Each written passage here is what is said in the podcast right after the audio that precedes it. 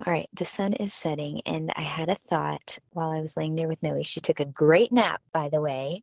And then we drove over to my favorite spot to go for a lovely walk, which she thoroughly enjoyed because it was like an interactive dog show. because there were so many people walking their puppies along the harbor, and we saw some fish and some birds.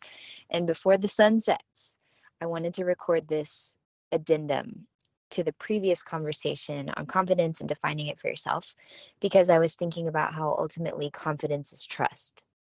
Okay, so spoiler alert. So there are all the bells, whistles, conditions, what it looks like through our senses, but the actual feeling of confidence is trust that you've got this and that some bigger force, God, the divine, has you, right? And so I mean, right. So, spoiler alert, if you haven't listened to the other one on the keys to confidence, I'm just wondering when have you felt most confident and what were the common denominators? And it's no matter what you're wearing, no matter how much you have, no matter how much you're making, no matter how much is in your bank account, no matter how many friends you have or how well supported you are by other people, what makes you feel confident?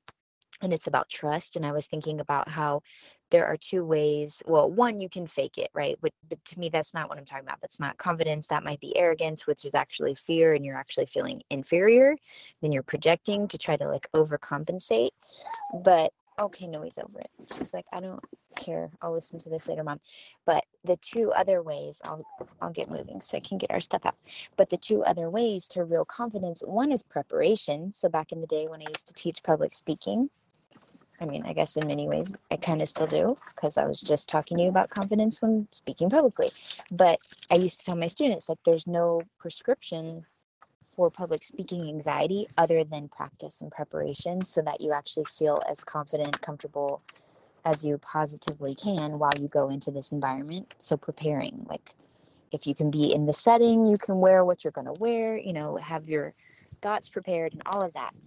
But then what happens if your note cards, you drop your note cards, you trip, there's, you know, something on the floor, and you drop your note cards, and then you're like, oh, ish, now what? Because that was my preparation, and you actually had confidence in your note cards, but not in you. So the next level, it's like, mm, there's a degree of preparation, but real, true, unshakable confidence comes when you can trust yourself to handle it whatever ish may come your way. You can trust yourself to be resourceful and to think on your feet and that is trust that is resourcefulness that is faith that you're gonna figure it out. So the next level follow on question as i pop the stroller out is what helps you fortify your faith? And again this may be different. It may be religious for you and it may not be.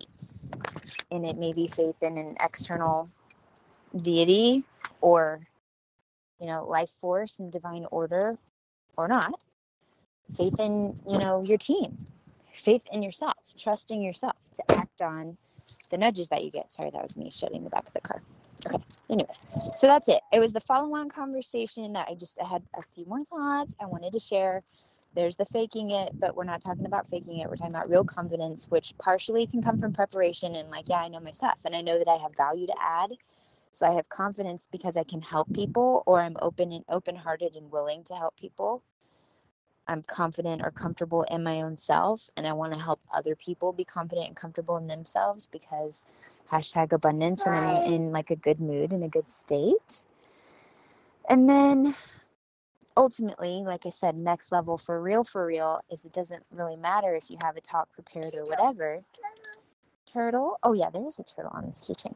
Um, which is I trust myself to be resourceful. I trust myself to figure it out. If I don't know the word in Spanish, yo sé las palabras para preguntar someone. I can ask someone and kind of dance around the word. Okay, I got no now. Um, you know, I can dance around the word to figure it out, so I can trust myself. No, I wouldn't call myself fluent, pero yo sé bastante palabras para make it work. for my Spanglish. Um, and then likewise, if I'm lost and I, my phone dies and I don't have a GPS, I can trust myself to ask someone. And then, you know what I mean? That chain of events can actually get me to where I need to go. So trust, confidence coming from trust, which is a belief, which is faith, which is ultimately a decision. Otherwise, it would just be knowledge and it is what it is. And I think that's pretty cool to get to a point where your faith is basically just a straight up, no, this is what I know. But there's just a little bit of a gap, a little bit of a degree of like, of a jump and an umph that you got to give to actually trust and have faith, in my experience. And so, what does it take for you to trust yourself to be able to figure things out? And when has your faith or your trust in yourself or others or the universe or God, when has that been challenged? Again, I know there are so many spin off conversations we can have right now, but we're not going to have them right now because we're going to go inside. But what helps you trust yourself? Evidence. I believe it's a Jesse Elder quote confidence comes from evidence. But really, if you think about it, it does. I mean, it's like, well, I know I can do it because I've done it. I feel confident. Puppy. So, evidence. And you can't gather evidence, puppy, unless you take action. So, for all that to say, I wish you could think yourself into confidence because I think I'd be really good at that. But unfortunately, that's not how it works. You have to actually do something so you can scoop up that evidence like, oh, yeah, I can figure things out. I've done it before in different circumstances, maybe different settings. So, your challenge, should you choose to accept it for this confidence part two, is to build your confidence bank and your evidence bank of when you've figured it out. When you handled something that was a challenge, when you kicked butt at something, you were like, oh my gosh, wow, I didn't even know how I was going to do that. And then I figured it out. You're resourceful. So this is about taking note of the times, whether that's in life, parenting, adulting, in your business, in school, but just make a list and be like, huh. And again, it's not to. All right, Noah hit the button because she was over it, but you you get the gist. You get the idea what does it feel like?